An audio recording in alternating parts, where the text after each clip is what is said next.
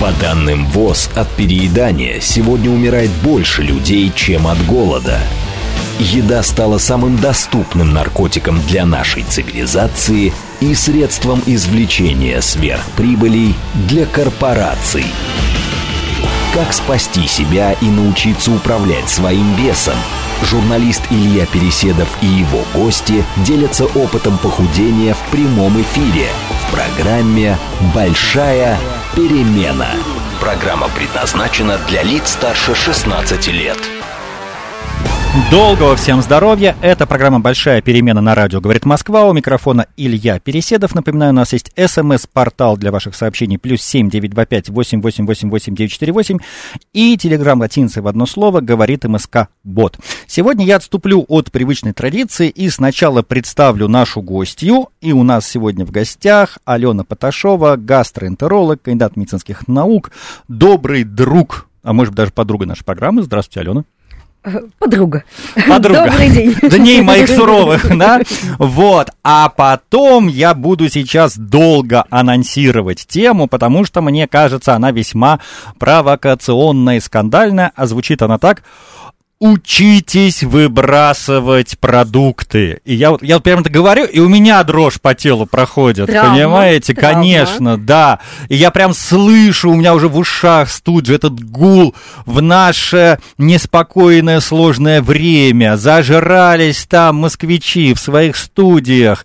А вот бабушка учила каждую крошечку хлебушка со стола, как бы в ладошку собирала и так далее и тому подобное.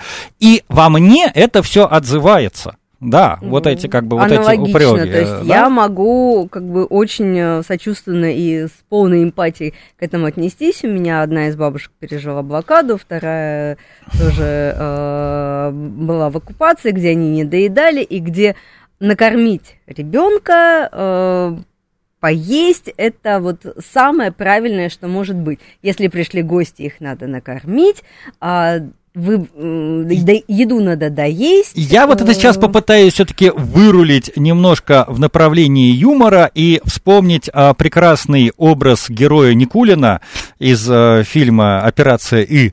Ну, там немножко про другое, он, помню, спрашивал, пол-литра? Ему говорят, пол-литра. В дребезге? В Да я тебя.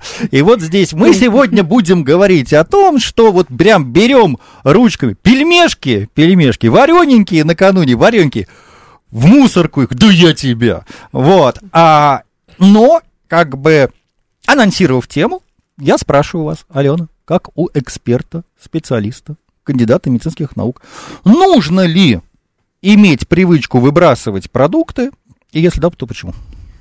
Э, Здесь есть сразу несколько пунктов, по которым мы можем а, поговорить.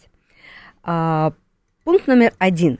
А, Существуют сроки годности продуктов и существует, а,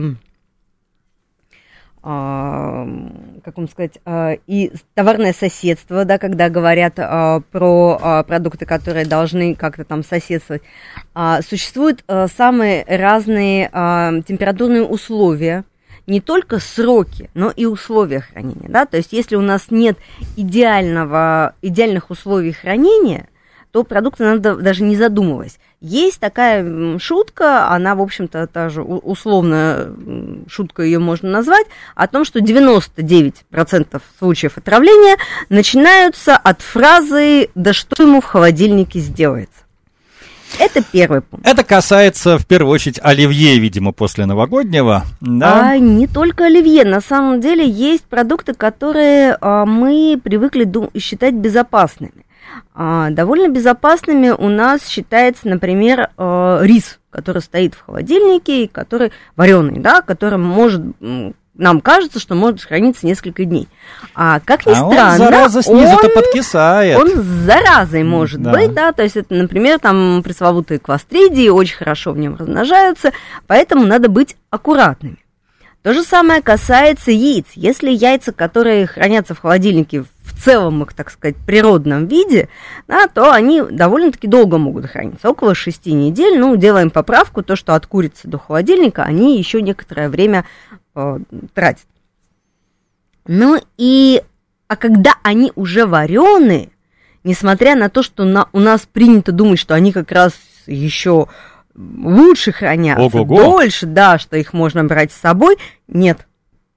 Это тот продукт, который как раз является таким ну, скажем так, хрупким а, с точки зрения рисков, даже вот не хрупким, рискованным с точки зрения того, чтобы получить какую-либо инфекцию. Относительно э, яиц, кстати, я помню, вот когда жил в Таиланде, там э, в маленьких городках на рынках есть точки по продаже яиц, и там стоят прям метровые штабели вот этих контейнеров с яйцами на жаре под открытым небом. Я помню, моя спутница такая говорит, а почему же у них здесь нет холодильников? Я говорю, так в природе-то яички лежат как бы на земле и спокойно не, не портятся, а наоборот даже как бы там что-то появляется. Но, знаете, Лен, я вас слушаю и думаю в очередной раз, страшно далеки от народа наши эксперты, потому что проблема-то не выбрасывание продуктов, как бы для меня, например, в первую очередь, а, касается даже не столько их, ну, вот возможной порчи, хотя это, безусловно, актуально, это- от моей психологической зависимости, что надо его спасти. Вот я сейчас как бы э, делаю признание. Мне эм, сказали, что неправильно говорить каминг-аут, и каминг-аут это все как бы... Про другое. про другое, и я могу кого-то задеть, делаю признание, что у меня беда. То есть, э, ну вот поскольку я эмоционально от пищи зависим, то в моем представлении, э, там, если мне ну, лежат в холодильнике там три котлеты, они мне не нужны. Но если я их выкину в мусорку, я типа их обижу, а если я их выкину в себя, то это будет что-то правильное. То как бы котлетам будет приятно раствориться у меня в пузике. Потому что мне эти котлеты не нужны. Я вам больше скажу. У меня на пике всяких моих этих эмоциональных расстройств бывает такое, что я хожу по магазинам, я вижу еду со скидкой, и мне жалко, что ее выкинут. И я могу купить что-то, чтобы вот спасти этот там какой-нибудь там э, рулетик, салатик или что-то еще, и потом я это буду в себя запихивать, а потом, заплатив за эту еду, я еще буду тратить свое время, чтобы нейтрализовать ее последствия в своем организме. Вот, мне кажется, затык-то где. Это второй вопрос, да, а, про который тоже имеет смысл поговорить, и это очень частая история, особенно в нашей стране. Потому что, в общем-то, честно говоря, ну, голодали в нашей стране почти всегда. И мы можем сказать, что, ну, в лучшем случае, там, последние 20 лет более или менее сытно, а, более или менее спокойно с точки зрения доступности еды, а, ее комфортного а, воспри... получения, да, то есть нам ничего не нужно сделать для того, чтобы пойти, даже если у человека не очень высокий доход, но еда все равно доступна. А если мы берем хотя бы поколение бабушек, да, то есть еще раз говорю, что вот мои бабушки э, пережили реальный настоящий голод, э, когда люди шли на поле и дети шли и выковыривали там мерзлую картошку для того, чтобы съесть. Разумеется, когда у тебя такая бабушка, она будет учить тебя.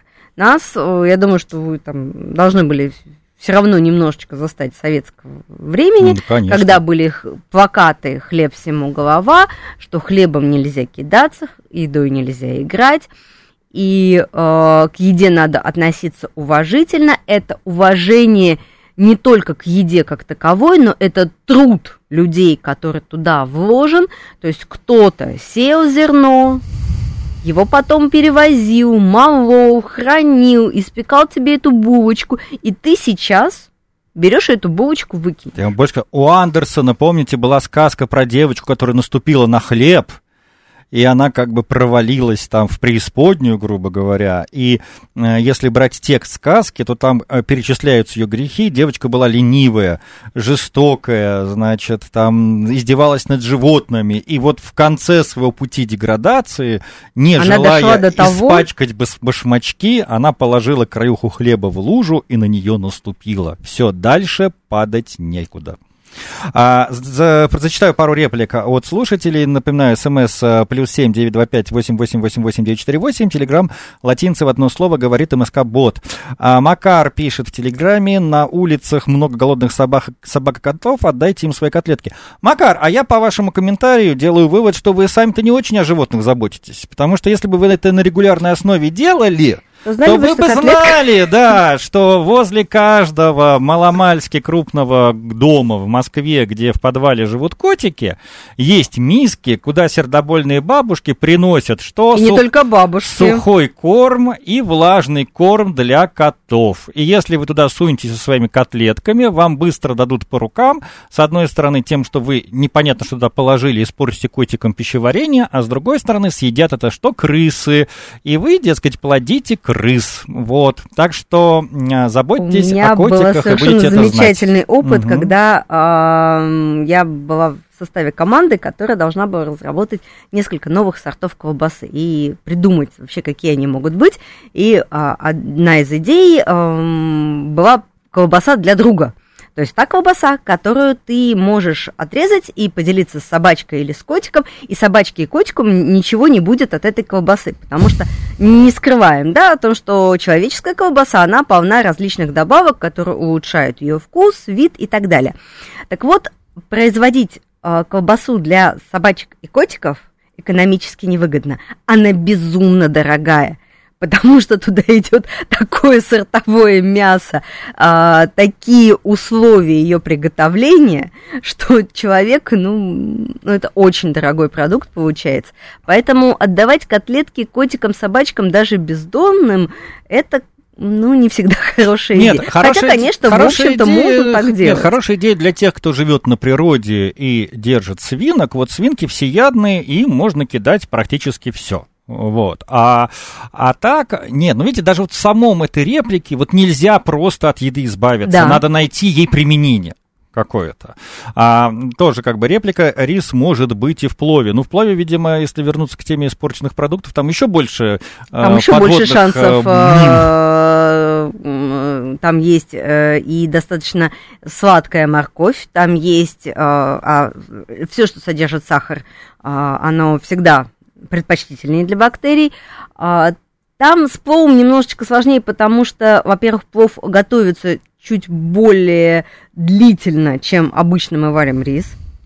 И, э, ну, плов обычно, опять же говорю, три дня его никто не ест.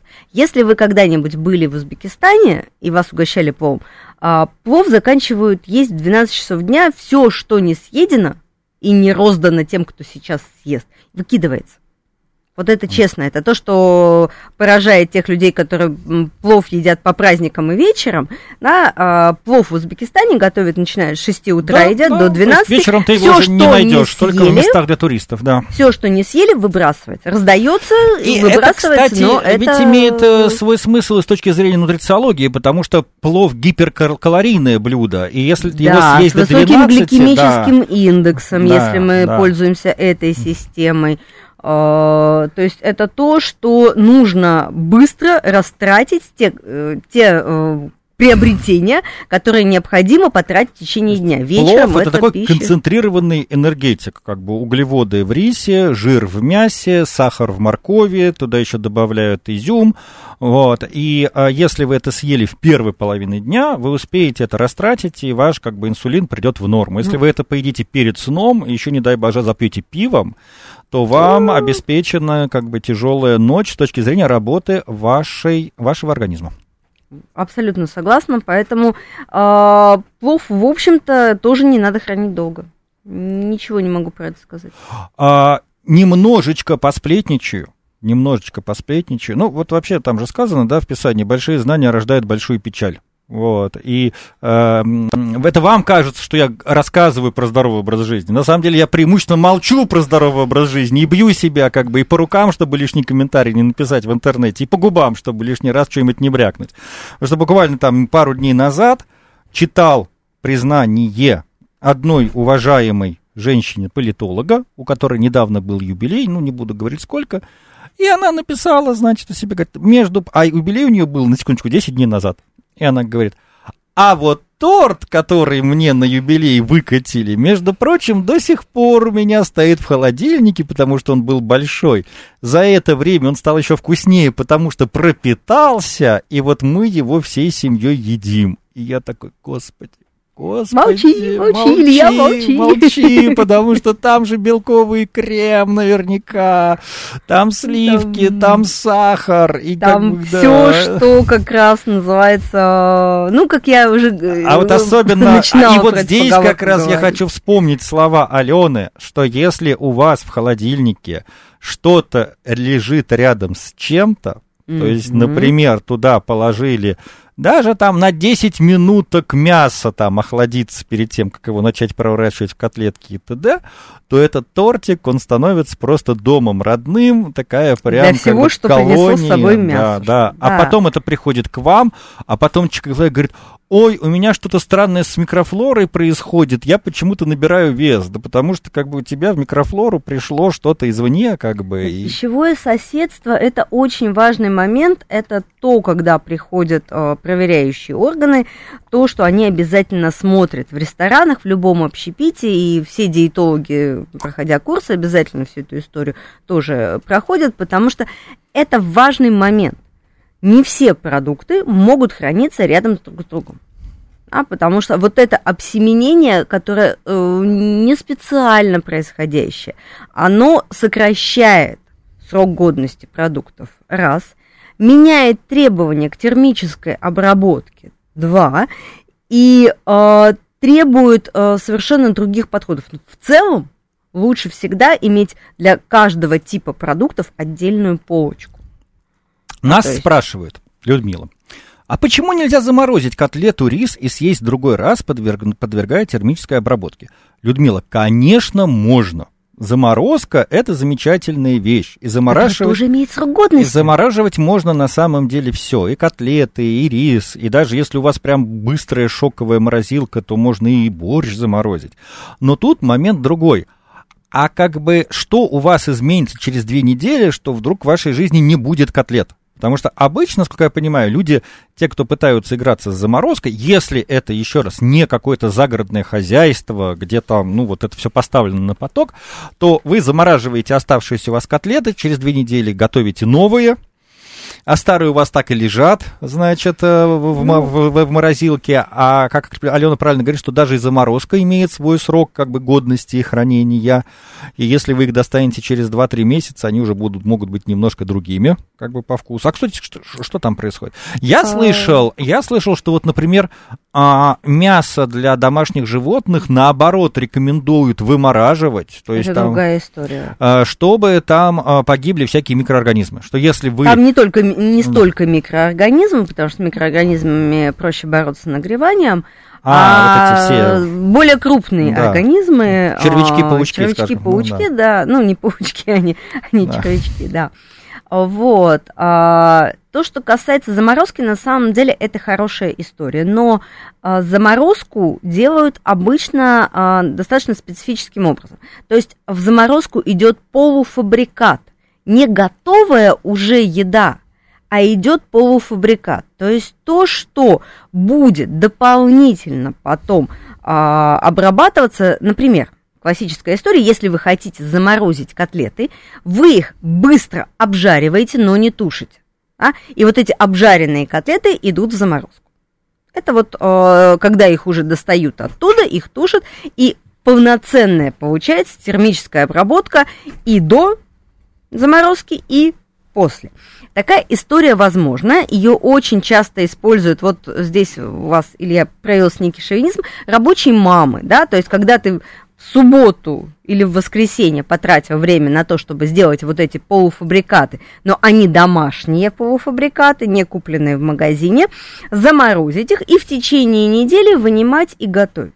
Такую историю я знаю, она достаточно часто встречается, особенно когда детей много и мама работает, у нее нет возможности готовить постоянно, но это, опять же, другая история. Я да, протестую, это специально... во мне проявился не шовинизм, во мне проявились травмы юности, когда, знаете, а, а, у голодного, как бы у студентов то густо, то пусто, и вот ты как бы, когда уже совсем пусто, ты из глубин морозилки выуживаешь какую-то полпачки пельменей, которые лежали там полгода, их варишь, и они на вкус совсем как бы другие, чем были когда-то давно. Вот я про что. Наши а ю- южно-русские студенты хранили кусок сала, который надежно. Вот. Спрашивают, а сколько по сроку годности заморозка? Слушайте, ну там у разных продуктов разное, это надо Там смотреть. это да. зависит от а, температуры заморозки. Это зависит от продукта. Был ли он а, предварительно приготовлен или он сырой. А, здесь очень много факторов, а, которые а, нужно смотреть а, по каждому продукту одновременно. Я скажу честно, я никогда такие вещи не запоминаю, я всегда отдельно м, смотрю в интернете по каждому продукту, что из этого можно там, сказать. Какие-то вещи у нас просто иногда мы не задумываемся о том, что формально ведь даже сахар имеет срок годности. Даже э, макароны имеют срок годности. Крупы имеют срок годности. Вот это очень интересная тема, которая почему-то у нас всегда считается, что крупа, вот то, что еще бабушка запасла, может стоять. Нет, самая долгоиграющая э, гречка, и она не больше двух лет. А пшено может испортиться довольно быстро, как ни странно. Оно кажется таким грубым, но это довольно нежная крупа. Ой, Друзья, сейчас будет еще одно Овсянка признание с моей тоже- стороны. Значит, э, год назад, сами понимаете, там почему, значит, я решил закупиться на случай. А мы всегда закупаемся да, гречкой. Вот. Нет, я решил закупиться конкретно, вот прям всем, там, и гречкой, и консервами, и соусами, и в том числе, я вот прям стыдно признаться, я вот кофр для одежды от одной шведской фирмы, которая ушла у нас с рынка, забил орехами и сухофруктами. И знаете, что через год стало с этими орехами и сухофруктами? съели? Ну, их частично съели, частично они там что-то скукожились. И, в общем, я это вынес на помойку. Может, да, вместе с кофром. э, Вот. Но ставлю себе это в плюс, потому что вот, вот моя бабушка, она точно стала бы это перебирать, какие-то маломальски нормальные кусочки кураги, стала бы короче, в компот, компот, да, как бы это ещё, все да, делать. ну. Вот. А, времена изменились, и а, надо пытаться а, менять себя. Это сложно. То есть надо а, в этом месте а, признать, что это сложно, и, может быть, как вариант а, промежуточный, пытаться начинать покупать меньше. Как ни странно, сейчас в магазинах есть такие, я не знаю, холостяковые упаковочки, где э, есть там кусочек, э, э, там, не знаю, а, там кусочек лука, веточка петрушки, веточка э, там, укропа вместе лежат. Маленький, там все это вместе, там 30 грамм. Есть э, блюда, которые фактически на одного человека ты можешь попросить, никто не удивится. Взвесить 100 грамм колбасы, 100 грамм мяса, 200 грамм рыбы. Никто уже не удивится этому. И э, даже упаковки яиц есть на 6 штук. То есть, в принципе, Я можно сегодня изначально... обнаружил, есть даже маленькие бутылочки с молоком, оказывается. Ну, Вот детские. Мы всегда, на самом деле, я внезапно для таких вот случаев, когда я сама молоко не пью, но э, иногда бывают э, ситуации, когда э, кто-то приходит в гости и очень любит пить кофе с молоком.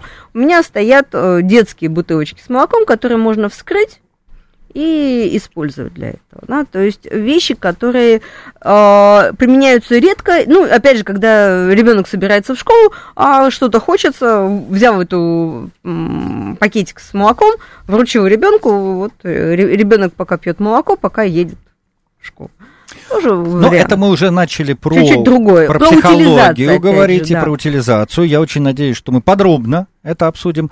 Но, видимо, уже во второй части нашей программы, у нас уже, как бы на горизонте новости замаячили. Напоминаю, это программа «Большая перемена». У меня в гостях Алена Поташова, гастроэнтеролог, кандидат медици- медицинских наук, смс-портал плюс семь девять два пять восемь восемь восемь восемь девять четыре восемь. э, Телеграмм, латиница в одно слово, говорит МСК-бот. Пишите, пишите ваши реплики, вернемся к ним после новостей.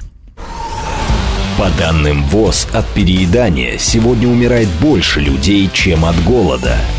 Еда стала самым доступным наркотиком для нашей цивилизации и средством извлечения сверхприбылей для корпораций. Как спасти себя и научиться управлять своим весом? Журналист Илья Переседов и его гости делятся опытом похудения в прямом эфире в программе «Большая перемена». Большая перемена. Илья Переседов у микрофона. Мы продолжаем. Напоминаем, меня в гостях Алена Поташова, гастроэнтеролог, кандидат медицинских наук. Обсуждаем мы тему «Учитесь выбрасывать продукты». СМС для ваших сообщений плюс семь девять два пять восемь восемь восемь восемь девять четыре восемь. СМС номер, разумеется. И телеграм-канал латинцы в одно слово говорит МСК Бот. Обещал прочитать ваши вопросы. И вот они. Слушатель с ником Почитас пишет нам в телеграме. Ой, очень я люблю такие сообщения. Умоляю, где можно потом найти запись этого эфира? Хочу дать послушать жене. Почитать. Смотрите, у нас есть сайт, говорит Москва, а, где можно найти мою программу и по дате а, найти и скачать аудиофайл этого эфира. Либо мы делаем трансляцию в Ютубе. Соответственно, на канале говорит Москва, пока Ютуб у нас все еще работает.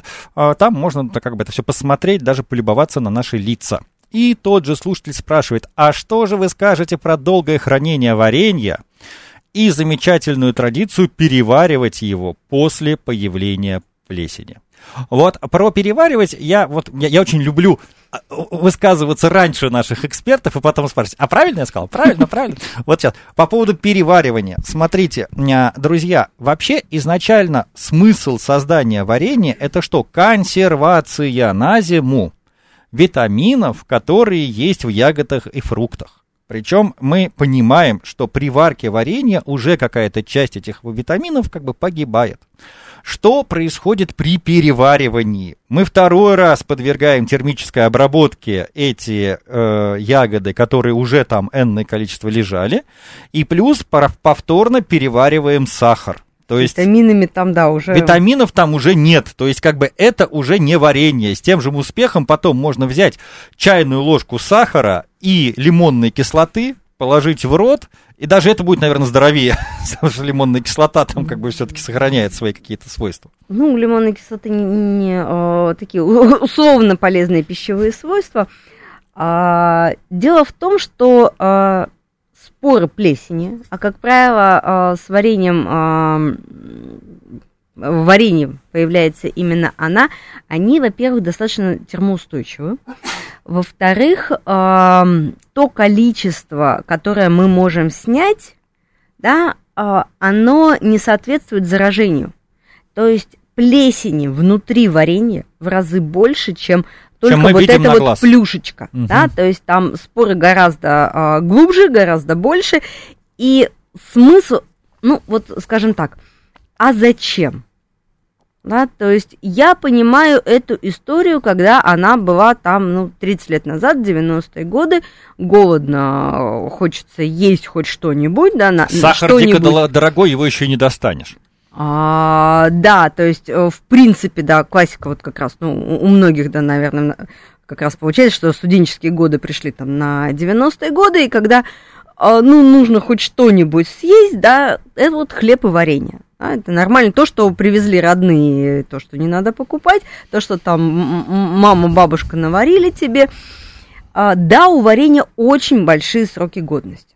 Вообще у всех консервов большие сроки годности, надо сказать честно. И, в общем-то, э, ну, не знаю, насколько это легенда, но э, я э, слышала от живых людей, что они э, ели даже консервы, которые хранились вот в этих специальных там бункерах в вечной мерзлоте, которые каких-то там 60-х годов Друзья, производства. Я знал военных, которых кормили как бы этой тушенкой, ну, как бы массово, так что да, и, вот. То есть на самом деле при правильной подготовке, при соблюдении правильных мер хранения консерва действительно практически вечная история. Но когда мы э, их вскрываем, первое, что мы делаем, вообще про любые продукты. Это вот мы сейчас прям диетология, как она есть, лечебная диетология, то есть та часть, которая вот всегда есть в экзаменах у диетологов. Мы в первую очередь оцениваем по внешнему виду. Это то, что называется красивым словом органолептически. Да, мы смотрим, что там за запах, что там за цвет, а, как а, оно выглядит, не булькает ли, не тянутся ли из него ручки какие-нибудь или ножки. Ложноножки. Ложноножки, да. То есть а, продукт должен выглядеть качественно. Если хоть что-то вас смущает, здесь принцип один. Этот продукт должен отправиться в ведро. Почему? Потому что лечить ботулизм мягко говоря, сложно. И, в общем-то, и не дешево по нынешним временам. Вот, поэтому э, отравиться просто из-за того, что вы решили сэкономить, здесь, ну, времена немножко изменились. Сейчас здоровье стоит дороже, чем еда. Кстати, да.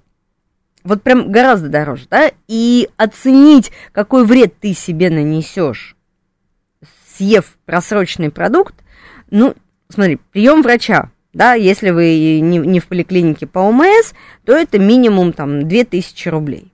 Лекарства еще пара тысяч рублей, и больничный, за который вам заплатят вместо нормального рабочего дня там э, три, три слезинки, посмотрите, стоит ли, да, просто посчитайте, это вот э, имеет ли смысл съесть варенье за такие большие деньги. Может быть, имеет смысл купить новое варенье.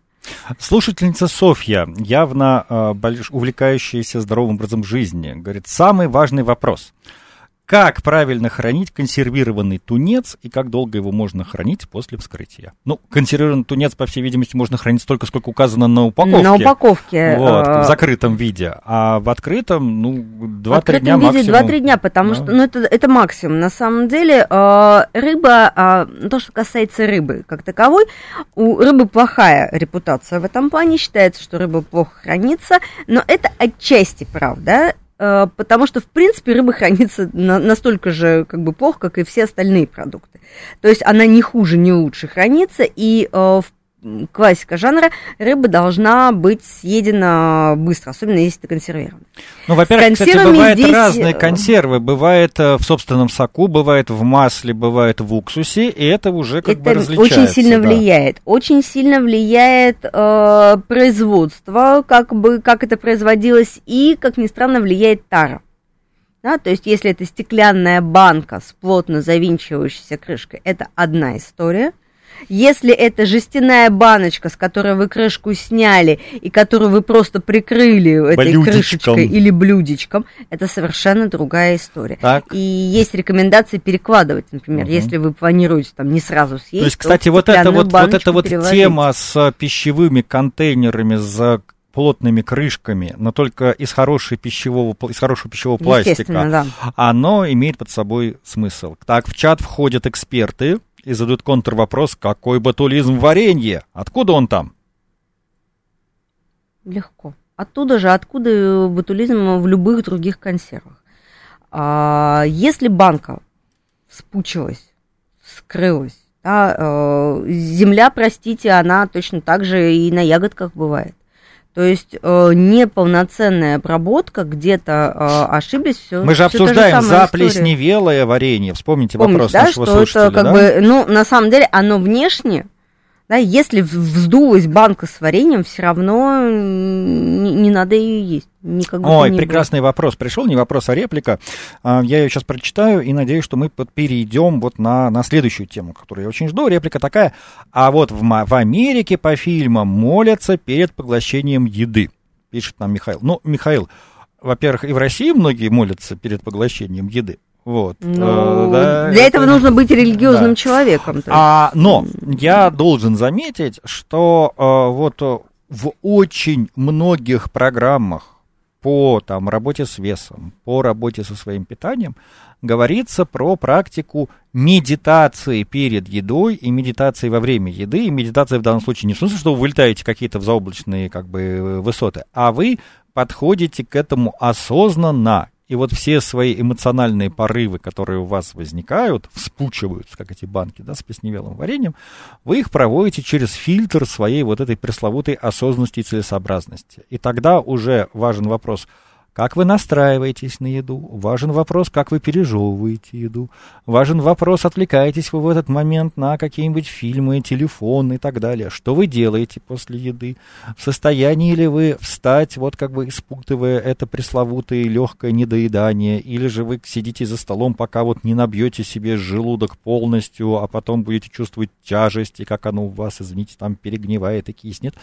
Вот, это все очень важно. И в этом плане, да, религиозные как бы практики, практики, они способствуют такому как бы настрою, но если это включено в, вот в другую такую же жизнь. А так, как бы, к сожалению, молитва не спасает ни от вредных... Нет пищевого отравления. Нет пищевого отравления, да. Кстати, а Будда же, по преданию, умер, поев вареного мяса.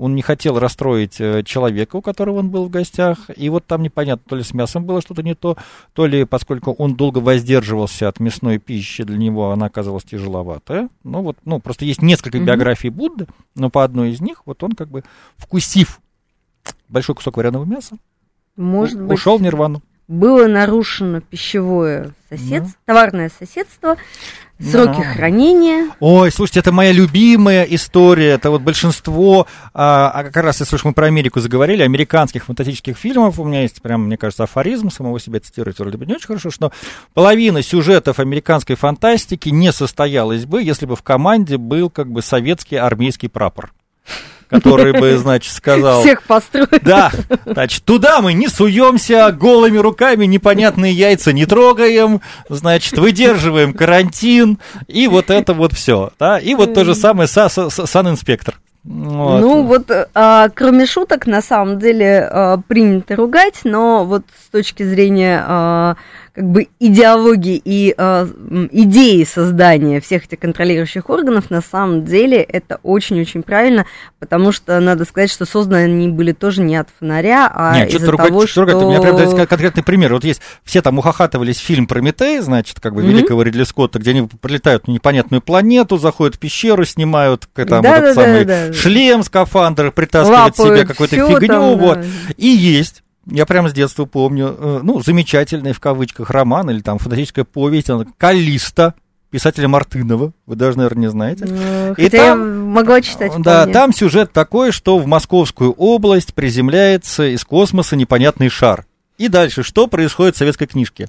Население двух ближайших деревень отселяют, шар окружают двойным кольцом, значит, военных там с шагом там в 15 километров, первые три месяца просто его наблюдают, там как бы потом щупом замеряют как бы температуру, ну и так далее и тому подобное, вот, и ты понимаешь, что вот если бы просто вот по этой, а ясно, что как бы там человек с военным прошлым, он действует по инструкции, вот если бы по этой инструкции действовали люди в фантастических фильмах современных, Земля была бы спасена в, как бы в большинстве случаев. Она была бы, как она бы не, не была подвергнута опасности. Да, и вот точно с такой же логикой подходите, пожалуйста, к вашему холодильнику, потому что если на упаковке... К его содержимому его содержимое. Если на упаковке написано срок годности такой-то, имейте в виду, человек, который это писал, он за эти буковки отвечает даже не собственной зарплатой, а вот собственной жизнью, потому что в случае чего его и посадить могут, если он как технолог, ну, ну как бы совершит На самом деле, там большую... действительно очень большие штрафы, очень серьезные наблюдения.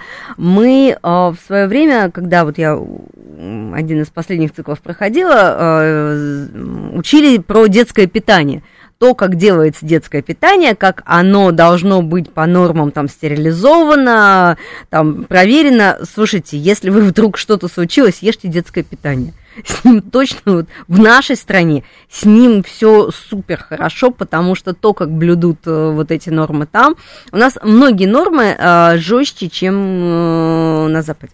По многим критериям, кстати. Макар Чернов спрашивает, я покупаю творог, у него написано, что он хранится две недели, но на второй неделе хранения не тот. Мне кажется, что хранить нужно только половину срока, указанного на упаковке. Макар, смотрите, там есть множество нюансов. Во-первых, на упаковке написано про срок хранения запечатанного продукта. Как только вы его открыли, открыли, это уже, значит, как Один-два бы... Один-два дня. Один-два дня. Первое. Второе. На упаковке еще написаны условия хранения, там, температура и так далее.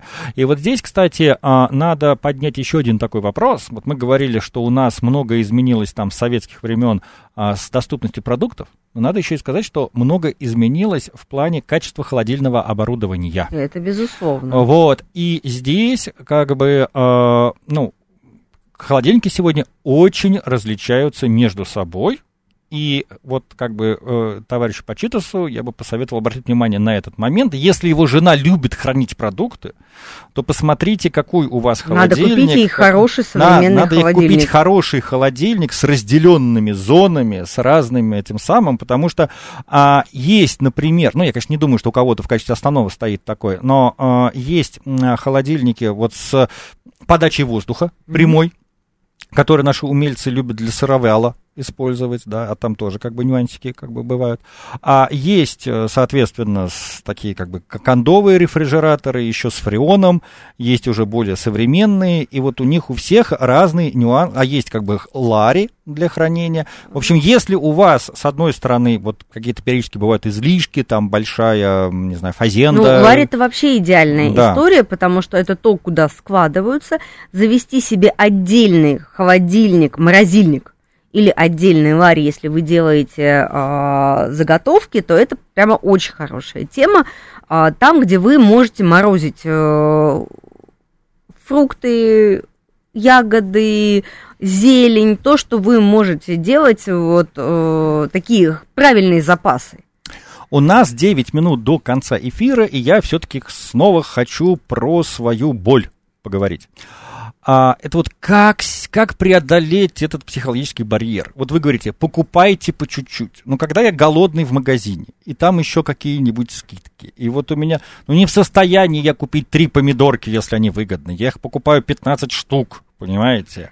Вот, и потом они у меня там лежат холодильнике. Они, кстати, не должны храниться в холодильнике. Я знаю, вот. Ну, Помидорки должны лежать вне холодильника. Ну, не, ну, вот, Они да, становятся невкусными, А когда я прихожу когда домой, мне уже лень это делать. Нет, да? надо выложить, в, не, не класть в холодильник. Потом, вот купил я какую-нибудь пироженку, когда момент я покупаю, это у меня как приступ шопоголизма. Мне же кажется, что именно эта пироженка сделает меня счастливой. Я рисую в, в голове воображаемую картинку, как буду дома сидеть в тепле с чайком, ложечкой его ковырять. Когда я прихожу домой, мне же ничего не хочется, я падаю и умираю знаю. Эта пироженка у меня валяется в холодильнике, там, не знаю, 4 дня. Но мне ее выкинуть, это разрушить свою мечту о тихом и спокойном вечере, вы понимаете? Наверное, мне это лучше всех психотерапевтов рассказать, а не вам в прямом эфире. Вот. Ну, как минимум, как минимум вы выговорились, и это уже хорошо. Спасибо большое, мне стало полегче. На самом деле есть, а, наверное, очень незатейливый рецепт. Он очень простой, но он очень действенный ходить в магазины в сытом состоянии. А, и э, это очень рабочая история. То есть делать закупки тогда, когда вы сыты. А, сейчас, а, благо, можно как-то найти какой-то перекус так, чтобы не идти туда вот смертельно голодным а, в ожидании того, что вот сейчас, да, не делать, не ходить в магазин в стрессе. На самом деле, э, ну, мы сейчас, наверное, может быть, сейчас нас там э, виртуальными помидорами закидают. Э, из холодильника. Из холодильника и плесневыми. Нет, и плесневыми, и замерзшие, как камни такие. А, вот. А, но в Москве сейчас масса служб доставки, которые позволяют привезти небольшое количество еды достаточно быстро. А, в общем-то, не то чтобы сильно дороже, если мы говорим про конкретную там порцию. Это можно, там, те же помидоры э, купить, там, это будет там 200 грамм, пусть это будет все равно многовато, но вы не пойдете, во-первых, голодным, а во-вторых, э, зная, что дома вы можете поесть, вы э, не пойдете, опять же, в таком эмоциональном. Можно попробовать для себя, походить по рынку, пробовать смотреть, любоваться, пытаться перевести это больше в историю эстетики.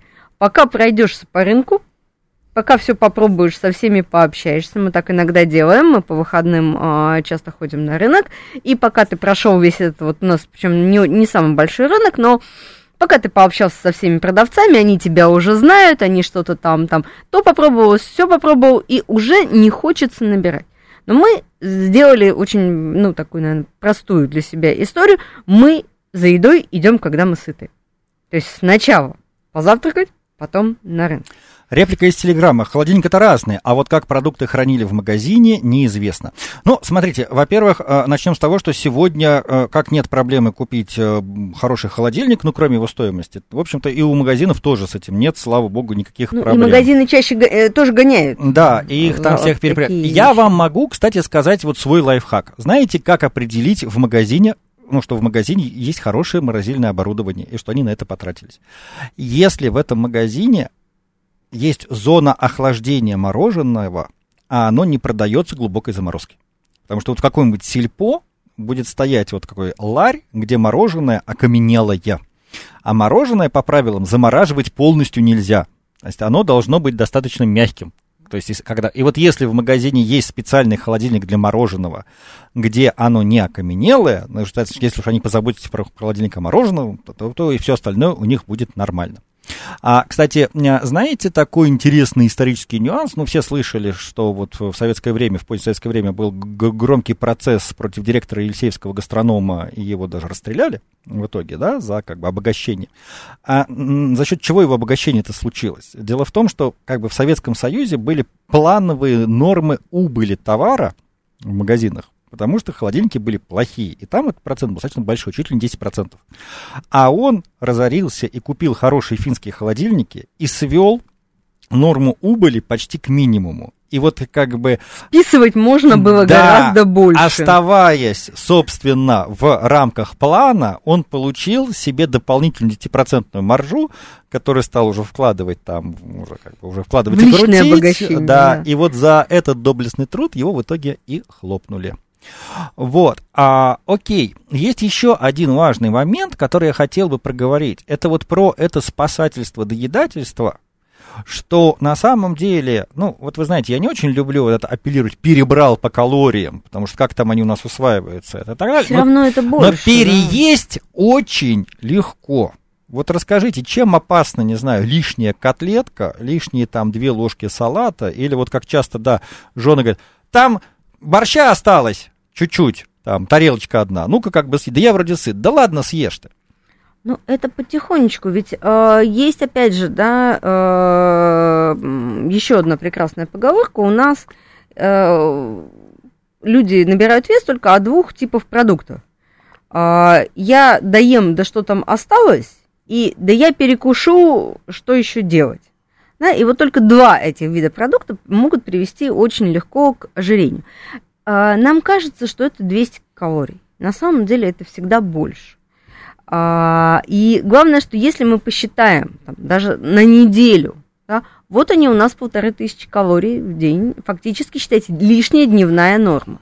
Вот она набралась. Ее надо как-то потратить. Потратить в условиях э, города достаточно сложно потому что всегда хочется там лечь, отдохнуть, а не пойти э, заниматься спортом. Поэтому даже такое небольшое переедание, оно будет вести к, к лишнему весу. А лишний вес это врачи, фитнес дополнительный, это э, другое, другая одежда. которая тоже, Я пока давлю на экономику, окей, да, то есть окей. Э, лишние э, котлетка – это лишние расходы. Поэтому вы, выбрасывая те продукты, которые вы не хотите есть, и не заставляя себя их съедать, вы экономите. А, в общем, друзья, подводя итог этой программы, а я с одной стороны хочу перед вами похвастаться и сказать, что действительно для меня привычка не доедать, оставлять недоеденным в кафе. Вот сегодня, кстати, пироженку купил маленькую, и половину оставил, и вообще даже вот как бы вот, вот только если бы мы об этом не заговорили бы, не, не вспомнил. Это для меня личное внутреннее прям психологическое достижение, которым я горжусь, и вот хотел с вами поделиться. В какой-то момент это начинает нравиться. Вот я к чему. Сначала, да, да. сначала начина... страшно, страшно, потом грустно, потом жалко, потом это начинает нравиться, и возникает азарт. А Тоже по... преодоление, на самом деле, да. кроме шуток. А с другой стороны, хочу напомнить, напомнить, что буквально несколько дней назад наш глава Минздрава РФ Михаил Мурашко на форуме «Россия спортивная держава» сообщил президенту о том, что каждый десятый россиянин уже у нас страдает ожирением. Так что разговор очень и очень актуальный. Это была программа «Большая перемена». Радио «Говорит Москва». У меня в гостях была Альтана Поташова, гастроэнтеролог, кандидат медицинских наук. Илья Переседов. Услышимся через неделю. Всего вам доброго. Пока.